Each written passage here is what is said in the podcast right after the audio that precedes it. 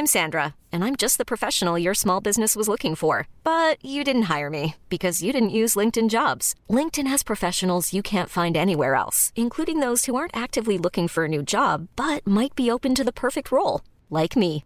In a given month, over 70% of LinkedIn users don't visit other leading job sites. So if you're not looking on LinkedIn, you'll miss out on great candidates like Sandra. Start hiring professionals like a professional. Post your free job on linkedin.com/achieve today.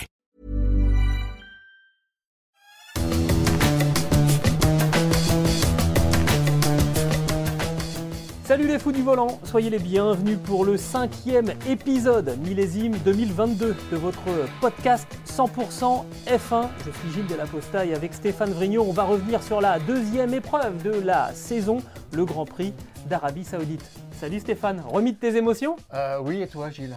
Impeccable. Bon. Euh, moi, c'était plutôt euh, euh, printanier comme sensation, puisque je reviens de, de congé, puisqu'on avait été remplacé, j'avais été remplacé par Jap, Julien Pereira, la semaine dernière. Vous avez fait un très très beau euh, podcast la semaine dernière sur ce premier Grand Prix, c'était très intéressant. Donc on n'a plus besoin de toi en fait. Euh, j'ai pas dit ça, j'ai pas dit ça. En tous les cas, bien content de remonter avec toi en copilote dans la Formule 1 biplace parce Ouais. que euh, on, Exactement. on est de nouveau ensemble. Exactement, dans, Euh, dans en le- studio. Dans, dans la même voiture. Des émotions, il y en a eu ce euh, week-end et on ne peut pas commencer ce podcast sans mentionner à minima les événements euh, qui se sont déroulés en parallèle du Grand Prix d'Arabie euh, Saoudite avec ces 16 attaques terroristes dont la plus spectaculaire a été donc perpétrée à une, dizaine, une grosse dizaine de kilomètres du, circuit alors que les Formule 1 étaient dans, les stands. Honnêtement, moi j'étais persuadé que le Grand Prix allait être annulé et puis finalement non. Et j'avoue que le contraste entre euh, ces, images qui se rapprochent plus de scènes de, guerre d'un côté et puis d'un divertissement, parce que la F1 c'est du sport et le sport c'est un, divertissement, bah, ça m'a laissé un petit peu euh, dubitatif. Mais bon, puisque les patrons d'équipe et les pilotes eux-mêmes euh, ont remis leur confiance absolue en les autorités locales à propos de leur sécurité, on se voit mal comment nous, on pourrait se faire plus royaliste que, le roi. Euh, et je te propose, Stéphane, de nous concentrer sur ce qu'on aime tous, la F1, euh, le sport, parce qu'en plus, il y a eu énormément de choses à décrypter durant, cette épreuve. Tu veux peut-être nous dire ton sentiment aussi- toi? Alors moi, j'ai pas eu le sentiment que le Grand Prix est annulé, mais qu'il y avait une possibilité de report. Il y a suffisamment de dates au calendrier, on pouvait le reporter un petit peu euh, plus tard dans la saison. C'était un cas de figure qui s'était présenté à Bahreïn en 2011 après des, euh, des insurrections, voilà. Euh, et le Grand Prix avait été reporté et finalement annulé quelques semaines plus tard, définitivement. Mais je dirais, mon sentiment, c'est qu'en deux ans, on n'a pas progressé. Souviens-toi, Gilles, Melbourne 2020, le promoteur dit bah, écoutez, venez, c'est sûr, on est au début de la pandémie, une pandémie mondiale. Euh, c'est une grande incertitude sur le plan euh, sanitaire. On sent que c'est quelque chose qui est très très grave. Et tout le monde arrive dans le paddock et Lewis Hamilton, en conférence de presse, dit Moi, je ne sais pas ce qu'on fait là. L'argent est roi. Voilà, tout à fait. Et euh, des gens comme Vettel dit bah, on- on- les, les pilotes, nous les pilotes, on s'en remet à la décision d'autres personnes en leur faisant confiance. Et c'est ce qui s'est passé aussi euh, vendredi, puisque euh, les, les autorités, donc le, le pouvoir sportif, le, promoteur s'en est remis euh, aux affirmations des autorités locales en disant euh, il n'y aura pas de souci euh, samedi, dimanche, mais comment est-ce que ne peut-on pas se poser quand même? La question Voilà. Mais euh, tous les pilotes n'étaient pas d'accord pour, euh, pour courir. Ils se sont réunis. Hamilton et Gasly menaient un petit peu ce, ce front euh, contraire. Et moi, je, on a tout de suite compris que c'était fichu quand euh, Toto Wolff s'est invité dans leur réunion. Souviens-toi, Gilles. Mhm. Dans les années 70, les pilotes étaient capables de dire non, on ne court pas parce qu'il y avait des problèmes de sécurité sur un circuit. Euh, installation, euh, sécurité euh, basique, hein, des rails, des choses comme ça, des voies de dégagement. Dans les années 80, il y avait une grève en Afrique du Sud. En 1982, sur d'autres questions, c'était euh, euh, payer euh, l'introduction de la, super licence. Eh bien, en fait, les pilotes s'étaient réunis dans une salle de conférence, dans un hôtel, et euh, interdiction de, de rentrer si tu n'étais pas un pilote. Donc, à partir du moment où euh, un patron d'équipe rentrait et s'invitait à, la réunion des pilotes euh, vendredi soir, euh, on savait que c'était fini, c'était terminé, et que les pilotes allaient se ranger derrière les avis unanimes des patrons qui suivaient eux-mêmes les avis des autorités et du promoteur du championnat. Sur une base simple, ça sera safe de courir, mais bon, c'était quand même une grosse question. Et les pilotes ont dit il faudra en discuter ultérieurement, je ne sais pas ce qui en ressortira. Comment est-ce qu'on peut faire, puisque aujourd'hui il y a un syndicat des pilotes, le Grand Prix Driver Association, qui a un pouvoir simplement consultatif, qui s'exprime sur des questions de sécurité, mais quelque part, tu, mets quand même ta vie en danger. Mmh. S'il y a une menace précise et puis aussi soutenue que celle-là, et les, pilotes ont le droit quand même d'avoir un, un doute et d'exprimer quelque chose et d'avoir une conscience là-dessus. Mais on leur a dit, allez, circuler, il n'y a rien à voir, on court. Alors justement, puisqu'il y a eu euh, un grand prix, euh, à, euh, notre, grand bonheur, c'est sûr, aujourd'hui, on commence par un constat dans les fous du volant, un grand prix d'Arabie saoudite et deux vainqueurs. C'est rare, mais ça arrive. Max Verstappen a franchi la ligne d'arrivée en premier à bord de sa Red Bull, mais cette deuxième épreuve de la saison a également été très bénéfique pour Charles Leclerc qui prend la deuxième place sur sa Ferrari. On parlera donc de cette affiche qui semble se dessiner pour la saison 2022 entre le Batave et le Monégasque. Une affiche 2022 sur laquelle ne figure pas Lewis Hamilton. Le Britannique a été transparent sur la corniche de Jeddah, se classant à une modeste dixième place. Il a déjà 29 points de retard sur Leclerc au championnat. Alors, on se posera la question avec Stéphane, est-ce déjà trop tard cette saison pour Lewis Hamilton? Et puis, si ce Grand Prix d'Arabie Saoudite a été euh, éloigné des exubérances et même des excès en piste auxquels on avait assisté lors de ce même Grand Prix l'année passée, on a quand même euh, vu quelques passes d'armes plutôt euh, musclées et notamment entre coéquipiers chez Alpine. Alors a-t-on assisté à la fin de la lune de miel entre Esteban Ocon et Fernando Alonso? On se posera la question à la fin de ce podcast. Un podcast qui est à retrouver sur toutes les bonnes plateformes d'écoute, de Deezer à Spotify, en passant par Acast et par Apple Podcast. N'hésitez pas aussi à nous donner des étoiles, 1, 2, 3, 4, 5 même, vous pouvez, hein, vous gênez pas. Euh, et puis à vous abonner, et de cette manière, vous recevrez les nouveaux épisodes directement sur votre smartphone. On débute donc par ce Grand Prix d'Arabie Saoudite avec deux vainqueurs, ou plutôt, pour être précis, avec un vainqueur, Max Verstappen, qui a franchi le premier la ligne d'arrivée. Jusque-là, euh, c'est un vainqueur classique. Et puis un autre grand gagnant, pour faire la nuance, euh, Charles Leclerc qui prend la deuxième place et qui donc avec 45 points en deux grands prix possibles, caracole en tête euh, du, championnat, devant son coéquipier Carlos Sainz, devant Max Verstappen, désormais troisième avec les 25 points de cette victoire, George Russell est quatrième, Lewis Hamilton cinquième et Esteban Ocon avec 14 points euh, pointe au sixième rang. Alors, on va justement revenir hein, sur euh, en quoi euh, Max Verstappen et Charles Leclerc sont les deux grands gagnants de ce, Grand Prix. Euh, Stéphane, on commence rapidement par, Max Verstappen. Bah, déjà, il avait abandonné à, Bahreïn, donc 0 points. Là, il marque 25 points et quelque part, il l'a dit dès l'arrivée, mon championnat est, lancé. C'était aussi très important de s'imposer dimanche parce que samedi, il avait été dominé à la régulière par, son coéquipier. Hein. C'est Sergio Perez qui avait fait la, pole position et Max Verstappen était quatrième sur euh, la grille de départ. Ça n'arrive pas souvent, ça, que Max Verstappen soit derrière son coéquipier en, qualification. Stéphane, je sais que tu as, tu as l'information. Samedi, c'était compliqué pour Verstappen et puis ça a été un moment particulier, cette qualification et cette pole pour, pour Checo Pérez. Oui, moi j'ai trouvé que c'était une poule qui était euh, assez émouvante finalement, puisqu'il a dit quelque chose de très fort. Il a dit euh, c'était le plus beau tour de ma vie. Et euh, il y a beaucoup de pilotes blasés dans le paddock. Lewis Hamilton qui fait des pole positions à tour de bras, il en a plus de 100, et qui dit le tour parfait n'existe pas. Et même après une très très belle pole position, il dit c'était pas parfait, on peut toujours s'améliorer. Et Checo, lui, avait le sentiment qu'il avait atteint un Graal à ce niveau-là. Et je trouvais ça génial parce que ça, marque un enthousiasme. C'est un, vieux routier de la, Formule 1. Et, il a encore de la passion. Et euh, c'est vrai qu'il nous a épaté. Euh, il a mis une somme de risque hallucinante euh, dans son tour pour battre Leclerc de 25 millièmes simplement. Et puis, il s'offre aussi une stat record. Il est le premier Mexicain à faire une pole position. Ça, on ne lui enlèvera jamais. Et à côté de ça, effectivement, bah, Verstappen est un petit peu bougon. Oui, c'est vrai.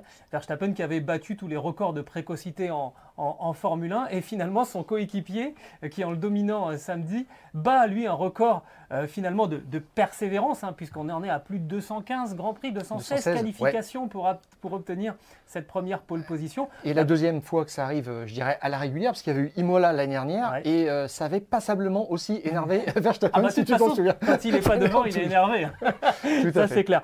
Et pour en revenir donc à Max Verstappen, c'était aussi évidemment important de remporter ce, Grand Prix pour se replacer tout de suite euh, dans, la, défense de son, propre titre. Et là, il faut bien avouer qu'en en, course, sur le, deuxième relais, notamment avec euh, l'intervention de la, voiture de, sécurité euh, virtuelle, il a mieux géré son capital pneumatique. En tout cas, il a réussi à garder plus de température dans, ses pneumatiques que, que Charles Leclerc c'est ce qui lui a permis d'avoir un petit ascendant euh, ensuite dans cette passe d'armes où euh, il y avait évidemment la gestion euh, des pneumatiques et puis la gestion des, lignes de, DRS pour avoir, pour l'avantage. Et finalement, c'est lui qui a eu le dessus sur, sur son adversaire. On ne l'a pas vu sur le premier relais, il a dit qu'il n'était pas à l'aise avec les pneus médiums, les pneus du, du, départ. Quand il est passé aux pneus durs, il les a mieux exploités. Et si tu as entendu, Gilles, à un moment, euh, son euh, ingénieur, Giampiero Lambiassi, lui dit Calme-toi, euh, on a le, temps de l'attaquer d'ici la fin de la course. Donc il se sentait fort. Ils avaient un plan, Verstappen l'a dit clairement. Et si tu regardes bien, dans le 45e tour, il prend un petit peu de, recul, il fait refroidir un petit peu ses pneus, il rattaque d'un seul coup, et là il devient imbattable. Au 46e tour, c'est la passe d'armes à laquelle Leclerc ne peut pas répondre. Et après, euh, il s'échappe, il a eu un petit peu de chance parce que dans les deux derniers tours, Leclerc aurait pu avoir l'utilisation du DRS. Il était très très près, mais il y avait un drapeau, jaune, dans le premier secteur. Donc il faut aussi avoir un petit peu de chance euh, là-dessus. Et je dirais que tu as noté aussi, euh, je dirais, la finesse de, conduite de, Verstappen. Il était très agressif aussi sur le restart. Et on a parlé de, de Checo Pérez, là qui, était assez effacé et qui, derrière, en fait, n'arrivait pas à la hauteur, ne se plaçait pas à la hauteur de Verstappen pour ne pas le challenger. Et lui, Verstappen était en train de, euh, de perturber, on va dire, il tentait de perturber Leclerc. Donc euh, il était en couverture, je dirais. Et dans ces cas-là, Verstappen, il sait ce qu'il a à faire et il se sent très fort. il avait effectivement, au moment du restart, euh, qu'à se concentrer sur ce qui se passait devant. Son coéquipier étant derrière, le néerlandais savait qu'il ne serait pas attaqué. Alors, ça, c'était pour le côté de, Max Verstappen, le vrai vainqueur de, ce Grand Prix. L'autre grand gagnant de cette épreuve, on le disait, c'est euh, Charles Leclerc qui a mené un, bon moment. En fait, en gros, euh, il a eu déjà un petit coup de pouce du destin, euh, Charles Leclerc. C'est lors du passage au stand de, Sergio Pérez qui avait parfaitement géré le, début de, Grand Prix. Le Mexicain s'arrête et à ce moment-là, euh, Nicolas Latifi va se mettre dans le mur avec sa, Williams. Intervention, neutralisation de la, course. Et ça offre quelque part la possibilité de s'arrêter en perdant beaucoup moins de temps pour ces trois poursuivants, à savoir Charles Leclerc, Max Verstappen et Carlos Sainz. Euh, catastrophe pour, Sergio Pérez. Petit coup de pouce du destin. On sait que les pilotes de Formule 1, euh, les sportifs d'ailleurs hein, de manière euh, générale, sont assez, superstitieux. Ça, c'est peut-être le signe aussi que, que c'est l'année de, Charles Leclerc. c'est un succès important parce que évidemment, enfin c'est un succès, tu vois, c'est quelque part, c'est assez révélateur. Euh, cette deuxième place, elle est importante aussi parce qu'il conserve l'avantage sur son, sur son coéquipier. Et on a vu que Carlos Sainz était quand même très très dangereux euh, dans, dans, dans l'autre Ferrari. Je trouve qu'il a montré aussi qu'il avait déjà fait sa mue en tant que pilote titrable euh, parce qu'il est capable de finalement de comprendre qu'il ne peut pas s'imposer et qu'il va chercher les 20 points de la, deuxième place sans se mettre dans le mur, sans faire de choses inconsidérées. Euh, voilà, tout ça, ça montre quand même que Charles Leclerc a fait un, travail, y compris dans les saisons où c'était difficile. Hein. La saison dernière, c'était quand même très très très très compliqué chez, chez, Ferrari. Et que pour l'instant, ben, c'est toujours sur lui que compte la, la, Scuderia. On s'est peut-être posé un petit peu la question aussi à un moment, euh, Stéphane. Oui, et il n'y a pas eu de vague d'ailleurs à, l'arrivée. Euh, Sainz n'a pas fait de déclaration en se plaignant du comportement de Leclerc sur le départ, puisqu'il se décale un petit peu à droite, il le bloque. Et euh, ça lui fait perdre une position. en fait, ça permet à, Verstappen de le passer. Tout à fait. Et c'est là où on se dit qu'il euh, a pris le lead et il l'a gardé ensuite. Et moi, ce qui s'est passé là sur ce Grand Prix, ça me fait vraiment. Je, me souviens de ce qui était arrivé en 2019. Et là, je me dis que Vettel est parti pour refaire à Sainz le coup qu'il avait fait à Vettel. Euh, Vettel, euh, pilote euh, qui a besoin d'un train avant, d'un train arrière, pardon, qui est assez solide. naturellement, en fait, Leclerc est un pilote survireur qui a besoin d'un train avant directionnel et qui fait un petit peu jouer le train arrière. Pour Vettel, c'était l'inverse. Et Ferrari avait développé la voiture au niveau aéro d'une certaine façon qui confortait en fait le pilotage de Leclerc. Et eh bien cette année, c'est reparti. Sainz est dans le rôle de, euh, de, Vettel. Voilà, tout à fait. Et, et maintenant, Ferrari va développer la voiture à la manière qui va permettre à Leclerc d'exprimer son pilotage. Et je dirais que c'est presque fichu, quoi, parce que là, c'est un voyage sans retour. c'est un statut de numéro un, en gros, ce que tu es oui, en train oui, de, tout à fait. Tout à fait. Et euh, la façon aussi dont il a, il a géré sa course, il n'y a rien à dire. Je regarde les, tours leaders. Leclerc a mené 85 tours cette saison. Depuis le début de la saison. Depuis le début de la saison. Euh, Verstappen 6, tu vois. Euh, donc c'est là aussi, c'est net à ce niveau-là. Et puis il a fait le job, il prend la deuxième place, il n'est pas content, mais ça, il sait que ce sont des points qui comptent. Euh, ça, lui met, euh, ça lui donne 20 points d'avance mm. sur, euh, sur Verstappen, c'est beaucoup. On se souvient qu'un début de saison, pour effacer un, abandon, Hamilton avait dû gagner 4 les quatre grands prix suivants, donc c'est quand même pas rien. Donc là, c'est pareil, ça impose un effort quand même soutenu à Verstappen mais je pense que ça sera plus équilibré. Il faut savoir se, placer deuxième pour, pour avancer dans, le capital des points. Et euh, Leclerc ouais, gère son, championnat comme un champion. Là, on n'est plus dans le Leclerc, ça y est, on oublie. Là, Leclerc, de, euh, un petit peu désordonné, brouillon de la fin de saison 2021. Euh, Sainz avait terminé cinquième au championnat. Leclerc avait terminé deux rangs plus tard, deux, rangs derrière. C'était c'était quand même un petit peu gênant pour lui. Sa, sa, réputation en était sortie un petit peu écornée. Et on l'avait dit, Gilles, ici, euh, les deux pilotes avaient fini avec un statut de co-numéro 1. Au bout de deux Grands Prix, cette année, Leclerc a retrouvé son statut de numéro 1 et Sainz a un statut clair de numéro 2. On l'a vu aussi en qualif, il a, il 2 dixièmes, c'est net. Euh, il n'a pas existé en course. Et euh, là-dessus, en fait, bah, la Scuderia Ferrari va devenir la Scuderia Leclerc. Alors, on pourrait aussi ajouter justement la Scuderia Ferrari et Red Bull parmi la, liste des, vainqueurs, parce que finalement, euh, ces deux équipes, avec des, euh, configurations aéro totalement différentes, hein, des philosophies même de fonctionnement euh, totalement différentes, presque opposées l'une à l'autre, se retrouvent en lice pour jouer, les, victoires. Ferrari effectue son deuxième meilleur début de saison depuis 2004. Hein. C'est-à-dire qu'on prend le repère 2004, c'était le début de saison Schumacher-Barrichello, avec un doublé en Australie puis une nouvelle victoire de Michael Schumacher et une quatrième place de, Rubens Barrichello. Euh, il y a juste eu en 2018 où Sébastien Vettel avait commencé la saison par, par deux victoires. Sinon, depuis 2004, on n'a jamais fait aussi bien du côté de chez, chez Ferrari, donc ça valide quand même cette, cette nouvelle voiture. De l'autre côté, dans l'autre camp, chez, chez Red Bull, euh, on note évidemment cette énorme vitesse de pointe pour, pour Max Verstappen, 334,6 hein, km/h. C'est le néerlandais qui avait qui avait la meilleure vitesse de pointe en, course. Euh, si on regarde celle des rivaux directs, hein, euh, donc on va, Charles Leclerc, 320 km/h, c'est la 16e euh, meilleure vitesse de pointe, donc autrement dit l'antépénultième, hein, puisqu'il n'y a eu que 18 voitures classées. Alors qu'il a utilisé le DRS pour doubler Verstappen en pleine ligne droite, parce que la VMAX est calculée dans la ligne droite. Donc là, ça fait un delta quand même de combien de 14 km/h. 14 km/h. quand, tu essayes de faire un jogging à 14 km/h, tu te rends compte que c'est beaucoup. Euh, euh, Carlos Sainz a carrément la moins bonne vitesse de pointe sur l'ensemble de, cette épreuve avec 318 km/h. Et alors, ce qui est intéressant, moi, ce qui a vraiment attiré mon, mon attention, c'est que entre les deux, donc entre les 16e et 18e euh, meilleure vitesse de pointe de Leclerc et de Sainz, il y a celle de, de Pérez. Et là, moi, ça me dit quelque chose. Ça me dit que la configuration aéro de Pérez et de Verstappen était complètement opposée durant ce, Grand Prix. Ça veut dire que euh, chez Red Bull, euh, Adrian Newey il fait des voitures qui sont appuyées. Moi, je me souviens de l'époque des titres de, Sébastien Vettel. À Monza, circuit qui, plus, qui, était le plus rapide, où il fallait vraiment enlever tous les ailerons et foncer, eux, ils appuyaient la voiture et ils gagnaient quand même. Là, arriver à faire gagner la voiture avec très peu d'ailerons, je, pense que c'est une petite révolution pour, pour Adrian Newey. Mais en même temps, le fait qu'il y en ait beaucoup sur celle de, Sergio Perez, ça veut dire que la voiture, elle est en train de, partir dans deux directions euh, différentes et qu'elle va peut-être être capable d'être performante euh, dans, les, dans les deux cas de figure.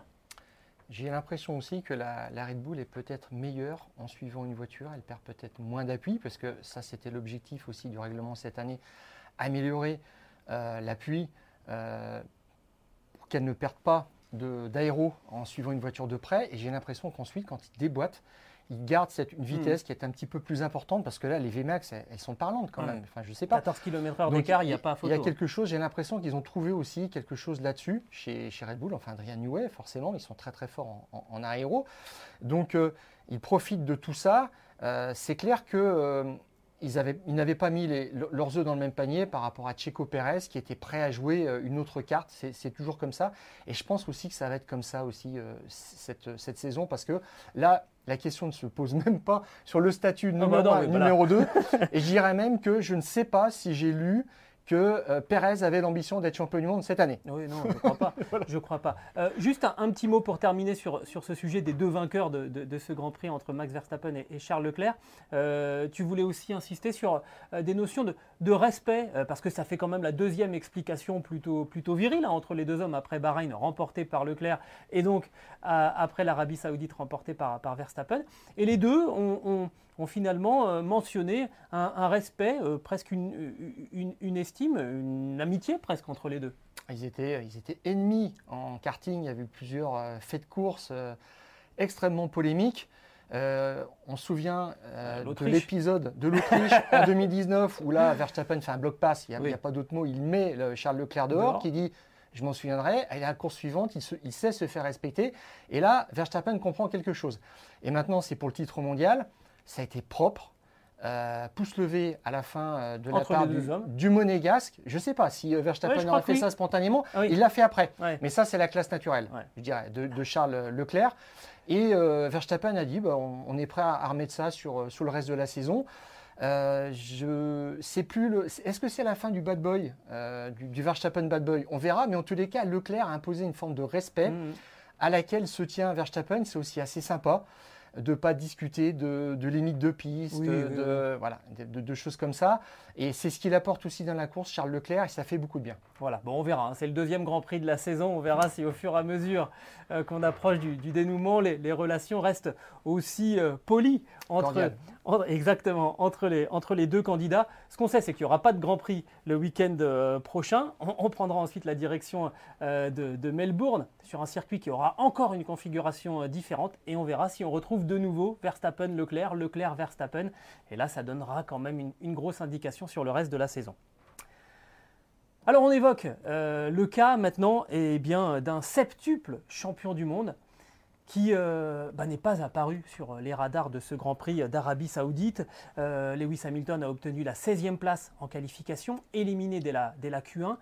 finalement, il peut s'élancer de la 15e place sur, sur la grille après le forfait de, de Mick Schumacher. Il termine à la 10e place loin du podium qu'il avait obtenu presque miraculeusement euh, à, Bahreïn, loin de son coéquipier aussi George Russell qui finit à la, cinquième place.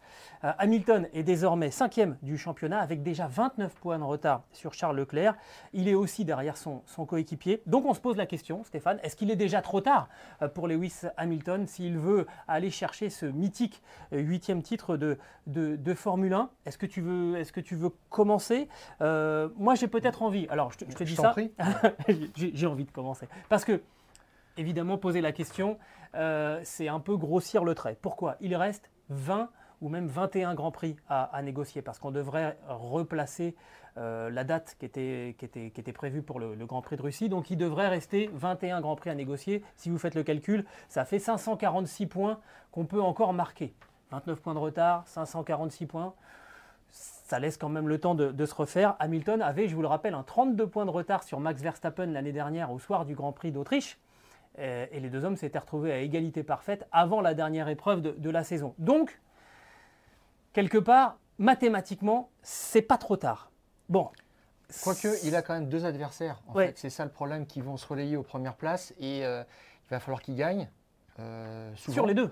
Bien sûr, sur les deux, et c'est ça qui va être plus compliqué, je pense. Alors effectivement, euh, parce que se poser la question, c'est quelque part déjà y répondre, j'ai envie de dire. Euh, il y en a qui ont déjà pris position, euh, le champion Et non des moindres. Jacques Villeneuve, voilà, qui a dit c'est fini pour, pour Hamilton et pour Mercedes. Ralph Schumacher, pareil. c'est vrai que là, en Ralph Schumacher, il ne se prive pas pour dire des trucs méchants sur Mercedes. À chaque, fois qu'il y a une possibilité, vous pouvez y aller. Mais il reste encore beaucoup de courses, c'est vrai, mais je, crois effectivement qu'il a pris tous ses jokers maintenant, il, il, travaille sans filet. Alors il y a quand même Russell qui a dit quelque chose de très vrai, il a dit le calendrier nous est quand même favorable. Les quatre prochaines courses vont être espacées de deux semaines. Ça va permettre à Mercedes de travailler, de faire du développement. Euh, c'était branle-bas de combat euh, à l'usine à Brackley euh, après la première course. L'objectif, c'était de sortir des pièces le plus vite possible. On nous expliquait qu'il travaillait jour et nuit. Il n'y a rien de nouveau, en fait, à, à, Jeddah. la voiture a continué de rouler sur une base assez haute qui est une sorte de cercle vicieux puisque elle est limitée en, effet de sol dans les virages elle est moins performante en aéro. Et globalement, Toto Wolf a dit il nous manque beaucoup et dans tous les domaines. Ouais, alors justement, tiens, bah, on, va bouleverser un petit peu euh, l'ordre qu'on avait prévu, mais Toto Wolf, qui, euh, il y a cette déclaration moi, qui m'a beaucoup finalement marqué. Euh, sommes-nous parmi les meilleures équipes dans un domaine quelconque en, 2022 Il dit je ne pense pas. voilà, en gros, il, fait le constat, c'est plutôt, plutôt honnête hein, que, que la W13 est-ce qu'on peut dire qu'elle est mal née? En tout cas, pour l'instant, on voit qu'elle pose d'énormes soucis euh, à l'équipe Mercedes.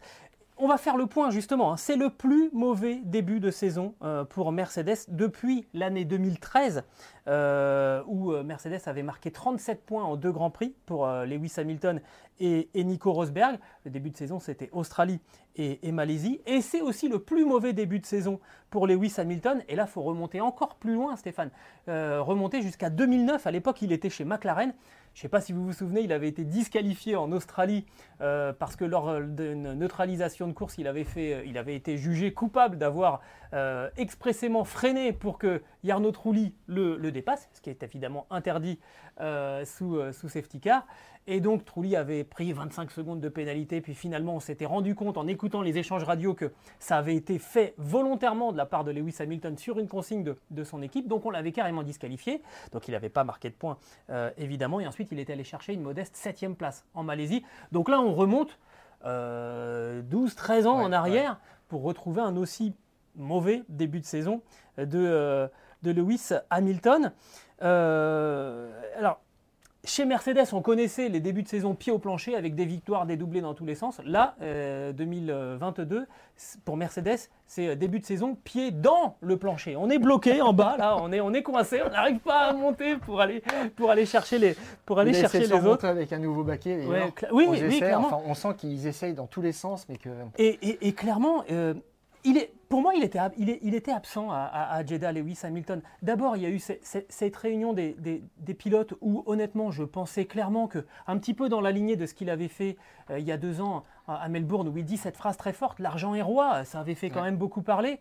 Euh, en gros, pour dire bah non, on va pas rouler, il y a une pandémie, qu'est-ce qu'on fait là?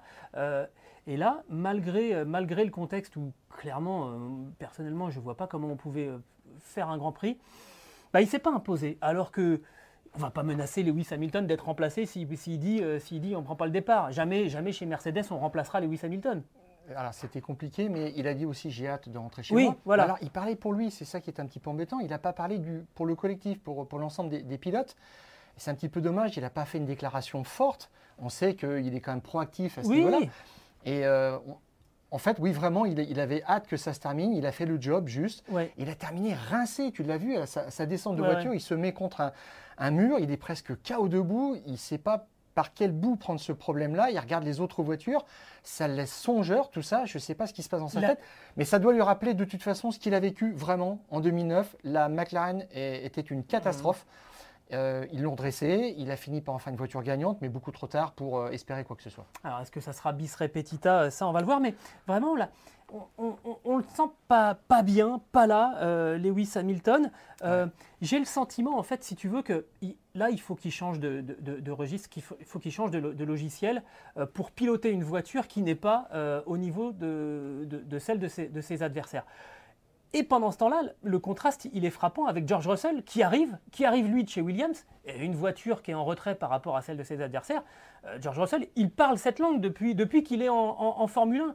Surpiloter une voiture qui ne vous donne pas le même niveau que celui de vos rivaux, il sait le faire. Il parle cette langue euh, depuis toujours, lui. Donc, quelque part, aller chercher les 2, les 3% de plus que la voiture ne peut, ne peut donner, bah lui, il sait le faire. Et j'ai le sentiment là qu'il va falloir que Lewis Hamilton trouve Euh, cette ressource, je suis absolument persuadé qu'il l'a. Euh, l'âge euh, n'est absolument pas une question pour moi, les capacités de pilotage, tout ça, je ne remets absolument pas en cause. Simplement, il était dans une forme de, je mets des guillemets, de confort depuis plusieurs saisons dans cette, dans cette Mercedes. Là, il a plus ses repères et il va falloir qu'il aille au combat avec une voiture, oui, qu'il sait au départ moins bonne pour l'instant que la Ferrari et que la, et que la, Red Bull. Pardon. et pour l'instant, il, a du mal à retrouver ce langage. Alors, Souviens-toi, euh, Gilles, il a, il a, dit quelque chose euh, très simplement à la fin de la course. Il a dit Moi, je ne pouvais pas attaquer avec cette voiture. Et c'est un attaquant né. C'est ça. Alors, il s'est planté complètement dans le réglage. Hein. Mm. Avant la qualif, il l'a reconnu. Mais euh, Hamilton, c'est un pilote aussi qui est survireur. On l'a dit comme Leclerc, c'est-à-dire qu'il aime jouer, qui aime sentir que le train arrière est à la limite de décrocher. C'est quelqu'un qui pilote en permanence sur le fil du rasoir. En général, qui est au bord du tête à queue. le signe des grands champions. Voilà, exactement. Et là, il ne peut absolument pas faire ça. Il est dans une forcé dans une zone de confort. Il ne peut pas attaquer. Il est complètement frustré. Ils avaient changé un petit peu les réglages pour la course parce qu'il avait plus de, vitesse de pointe, mais le compte n'y est pas à cause de ce fameux marsouinage. Je pense qu'il y a quelque chose qui peut arriver la réponse est vraiment du côté de l'usine maintenant. Hein, je crois qu'il se, sent à bout de solutions aussi. C'est pour ça qu'il était assez dépité. Euh, Russell s'en sort peut-être un petit peu mieux là-dessus, mais je dirais quand même que sa place normale, c'était sixième. Euh, les Mercedes 5 et 6, comme à Sakir, il y a eu des événements contraires euh, Gilles, bah, euh, les, problèmes de Ricardo et de Alonso qui vont se mettre à l'entrée de la voie des stands et qui finalement cassent la, stratégie de course de, Lewis Hamilton. Là pour le coup, c'est pas de bol. Qui se, retrouve, qui se retrouve enfermé dehors, on va dire, parce que exactement. il doit reporter son, arrêt au stand et Mercedes a dit ça, ça nous a coûté deux places. Donc à minima, il devait finir huitième dans un mauvais jour. Mais mm. surtout, ce qui l'a mis en décalage par rapport à ça, c'est Latifi, alors souviens-toi, Latifi à Abu Dhabi, je dois le maudire franchement parce que quand la, Latifi tape, en fait tout le monde peut rentrer, tout le monde sauf un arrêt gratuit, sauf les trois qui sont euh, qui ont démarré en pneus durs, Hamilton, Magnussen et Hülkenberg, et on lui dit bah non de toute façon ça sert à rien, tu rentres pas, donc on verra plus tard. Ils attendaient une nouvelle opportunité qui est arrivée dont il n'a pas pu euh, tirer les bénéfices, donc il était un petit peu maudit là-dessus. Euh, merci Latifi, voilà, donc, euh, qui, fabrique un petit peu des rebondissements sur les Grands Prix, mais ça, commence à bien faire. Donc, euh, autant il avait été verni à Sakir, là, autant il a été assez maudit, franchement, à, Jeddah. Bon, Il a pris un coup sur la Cabessa aussi, en, se faisant dépasser par la hasse de, Magnussen. Et là, franchement, je crois que c'était vraiment la, cabane qui est tombée sur le chien. Et il en a reparlé après la course. Se faire dépasser par une il a, il a, il a en travers de la gorge, hein, clairement. Alors, il a dit Je ne sais pas ce qu'il y a dans ce moteur, mais. Trois petits points, on va en dire. Nous, on n'a pas la même chose. Bon, alors. Euh, j'ai entendu parler de relevé euh, GPS. Euh, c'est du tracking, c'est ce que les équipes font, c'est pour vérifier vraiment les capacités d'accélération des, moteurs. Euh, c'est comme ça que euh, euh, Red Bull, je crois, s'était aperçu qu'il y avait quelque chose de louche dans le moteur de la Ferrari fin 2019 sur ces relevés de GPS. Et là, on se sert des mêmes relevés de GPS pour dire le moteur Mercedes est faible. Je, ne crois pas pour l'instant parce que, eh bien, quand tu n'as pas d'effet de, sol dans les virages, tes sorties de virage sont quand même 10 euh, ou 15 km/h moins rapide et en Vmax, au bout de la ligne droite, tu es moins rapide aussi. J'attends de voir, vraiment, il faut être prudent par rapport à ça, mais je note quand même que euh, Andy Cowell, qui était le chef motoriste depuis une quinzaine d'années, euh, enfin, avec 15 ans d'ancienneté chez, en Formule 1 et qui était le, maître pour faire des, moteurs chez Mercedes, a quitté l'usine de, de, Brixworth courant 2020, c'est en juillet 2020, et je pense que ça, ça se ressent quand même quelque part, puisque c'est à ce moment-là qu'on a quand même commencé aussi à réfléchir à ces moteurs qui allaient être gelés jusqu'en 2025. Et souviens-toi aussi, Gilles, l'année dernière, euh, Red Bull a fait des saignées. C'est servi, hein, c'est servi largement. Hein, dans, le bureau d'études euh, des motoristes de, Mercedes, et je crois que ça aussi, ça a un impact très très fort cette année. Pour autant, on puisqu'on a posé la question, euh, est-il trop tard pour Lewis Hamilton on, va se permettre en, vraiment en deux secondes d'y répondre, oui ou non. Pour moi, euh, on a posé la question, mais pour moi, non. Ça sera très compliqué, mais il n'est pas encore trop tard. Il reste encore beaucoup de points. Et Mercedes, c'est une, machine de guerre. S'ils arrivent à résoudre, et c'est juste une question de temps, résoudre ce, problème de marsouinage derrière, ça peut. Cette, voiture-là, la W13, qui pour l'instant euh, porte pas bonheur, ça peut devenir, ça peut devenir une arme absolument irrésistible. On a le, on a le sentiment qu'il y a 5 dixièmes à peu près Mm. à débloquer très vite si on met les bonnes pièces sur la voiture pour corriger ça, pour rouler vraiment à ras du sol. Et là, ça sera une autre histoire. Et la Mercedes se retrouvera vraiment euh, au niveau de la Red Bull et de la, et de la Ferrari. Donc il n'est pas trop tard, Non. mais on commence déjà à sentir vraiment le sentiment d'urgence. On va s'intéresser maintenant euh, à l'équipe Alpine. On n'en a pas beaucoup parlé avec euh, Stéphane Vrignot depuis euh, le, début de la saison de l'équipe Alpine, qui à, Bahreïn avait obtenu les 7e et 9e places avec Ocon et, Alonso. Ce week-end en Arabie Saoudite, le Français a terminé à la sixième position, alors que l'Espagnol, lui, a dû abandonner suite à un problème sur le, groupe moto-propulseur.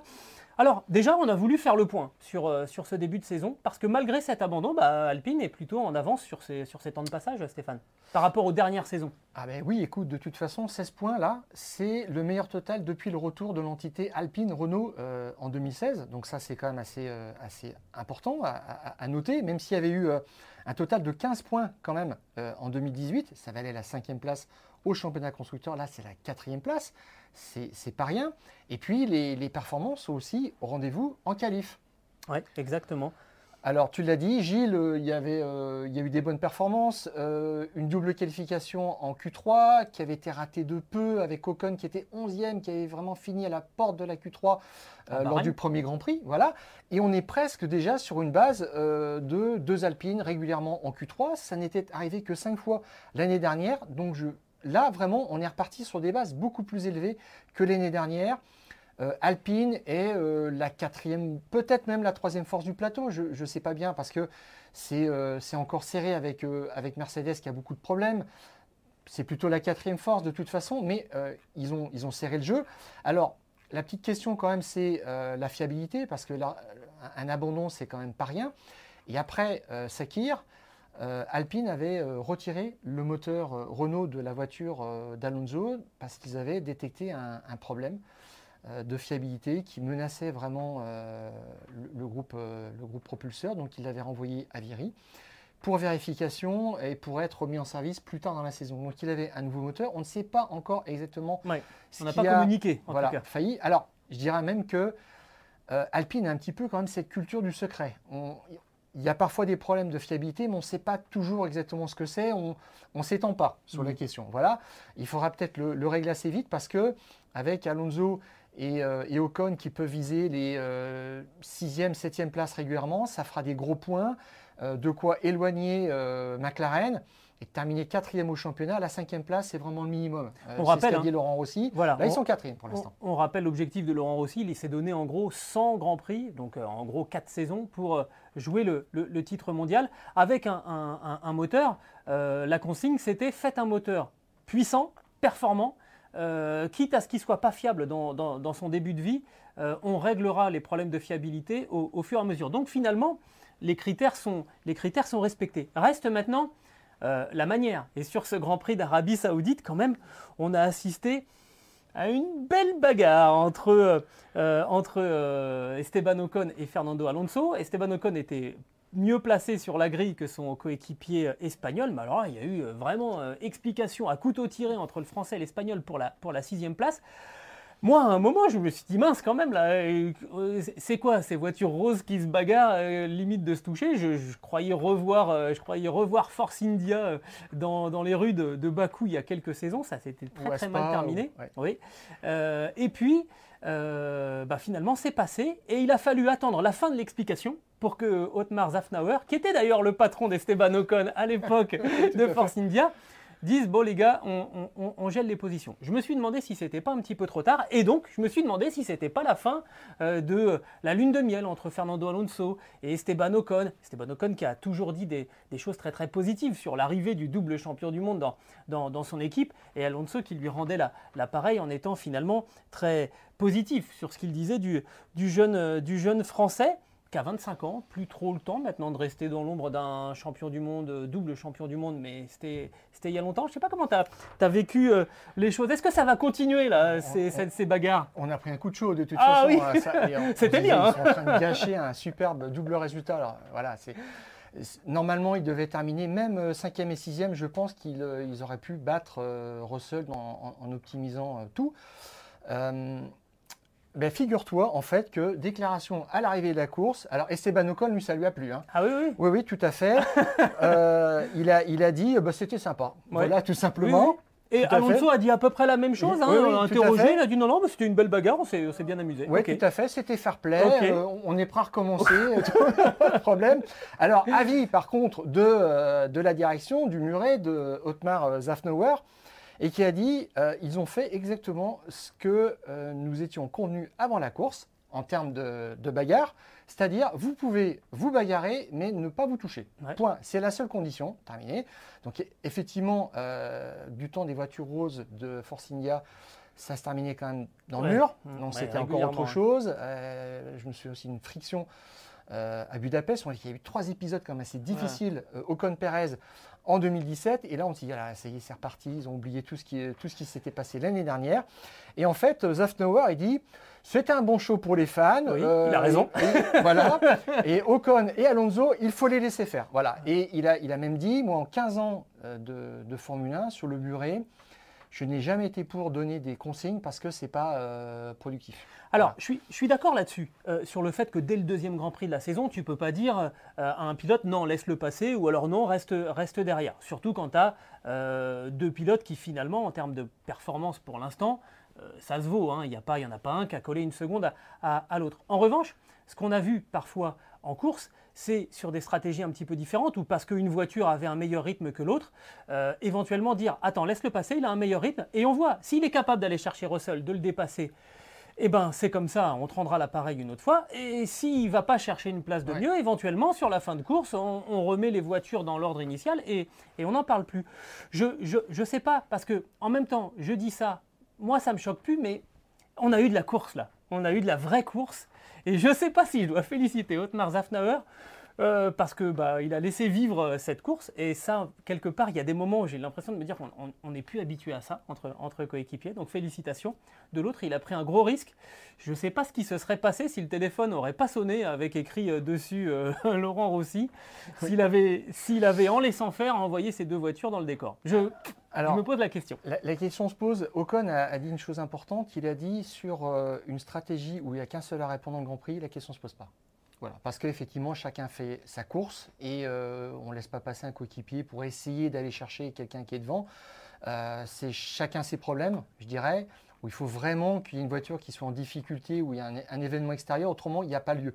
Et, Alonso est assez d'accord avec ça aussi, chacun fait sa course, point, parce que c'est vrai que ce n'est pas non plus très agréable. Bon.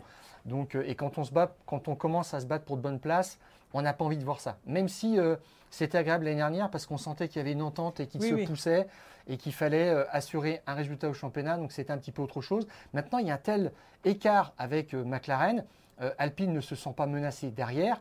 Je dirais qu'il peut, allez-y les gars. Alors oui, je suis d'accord, tu parles beaucoup de McLaren, mais moi quand je regarde le classement des constructeurs, Stéphane, après ses deux premiers Grands Prix, Alpine Renault en quatrième position avec un total de, 16 points. Derrière, c'est pas McLaren que je vois, c'est As Ferrari avec seulement 4 points de moins. Et eh oui, il y a un moment, il va falloir qu'on fasse rentrer dans nos esprits que As est dans le top 5 du classement des constructeurs après, après deux Grands Prix. Ah ben, et le cercle qu'ils ont fait, c'est clair. et, eh et, que peut-être que, on en parlera d'ailleurs de la semaine prochaine, des, des tops et des flops après deux grands prix. Tu as raison, surtout parce que euh, Alonso s'est vraiment dépouillé pour dépasser deux fois Magnussen, et à la fin, il est, pas, il est mal récompensé. Et dépasser Magnussen cette saison avec un moteur Ferrari dans le dos, Là, ça ne va pas arriver souvent parce que déjà on sait que quand il a un poumon, euh, il est difficile à dépasser le Danois, mais en plus avec un moteur performant, euh, là ça va être très compliqué. Il a quand même réussi deux fois, il n'a pas été récompensé avec ce, problème, ce problème moteur.